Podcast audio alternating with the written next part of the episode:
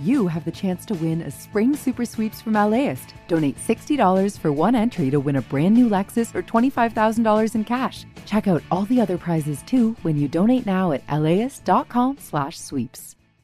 Welcome to the Film Week Marquee. I'm John Horn with critics Tim Cogshell, Wade Major, and Charles Solomon. We kick off with the latest reimagining of the DC Universe's most notorious anti heroes. The Suicide Squad stars Margot Robbie reprising her role as Harley Quinn. Also, Idris Elba and John Cena join the cast. James Gunn wrote and directed the film. Wade.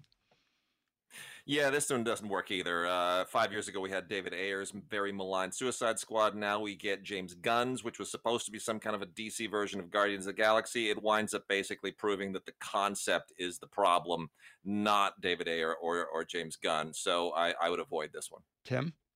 The problem with this movie is there's a storyline, but it really only exists so that a bunch of bits and concepts and jokes can be played out. Uh, the storyline doesn't really matter. And then there's all the pilfering of better movies from the 80s. I don't care for that.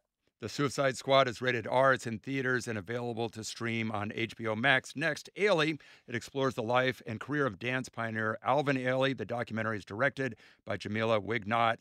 Tim, perfectly beautiful, perfectly poetic film, uh, full of dance and choreography, and a very young Alvin Ailey, who I had never seen before. Uh, so beautiful. Wade? I agree. I, I wanted more actually. Uh, Ailey is such a giant figure, and what he has to say about artists and the arts and how we relate to artists is deeply profound. Ailey is available in theaters. It's rated PG 13. The documentary Whirlybird explores the relationship of Marika Gerrard and Zoe Tur, whose helicopter reporting revolutionized TV news. Charles. Well, they may have been pioneers in journalism, but they were also ambulance chasers who quite proudly and gleefully got in the way of first responders. I found the whole business obnoxious. Wade?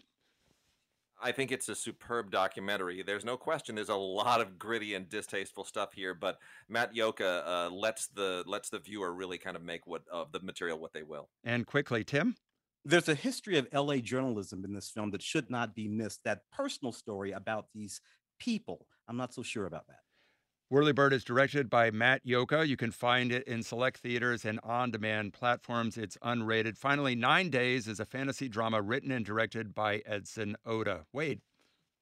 Uh, Edson Oda, first time director, formerly uh, a, a, music video and uh, commercial director. Superb existential drama about what it means to be alive and what it means to, to aspire to be alive. I think it's a beautiful, poetic film. Tim?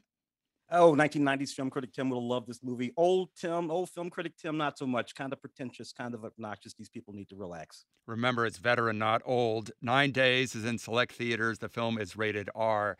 For our critics, I'm John Horn in for Larry Mantle. Have a great weekend. The LAist Spring Super Sweeps is happening now. You can win amazing prizes while supporting your source for local fact based journalism. One lucky grand prize winner will get to choose a brand new Lexus or $25,000 in cash. Other prizes include an electric bike from Juice Bikes and $1,000 gas gift cards. Your donation of $60 gets you one entry to win, and the more you give, the more entries you get. Donate now at laist.com slash sweeps.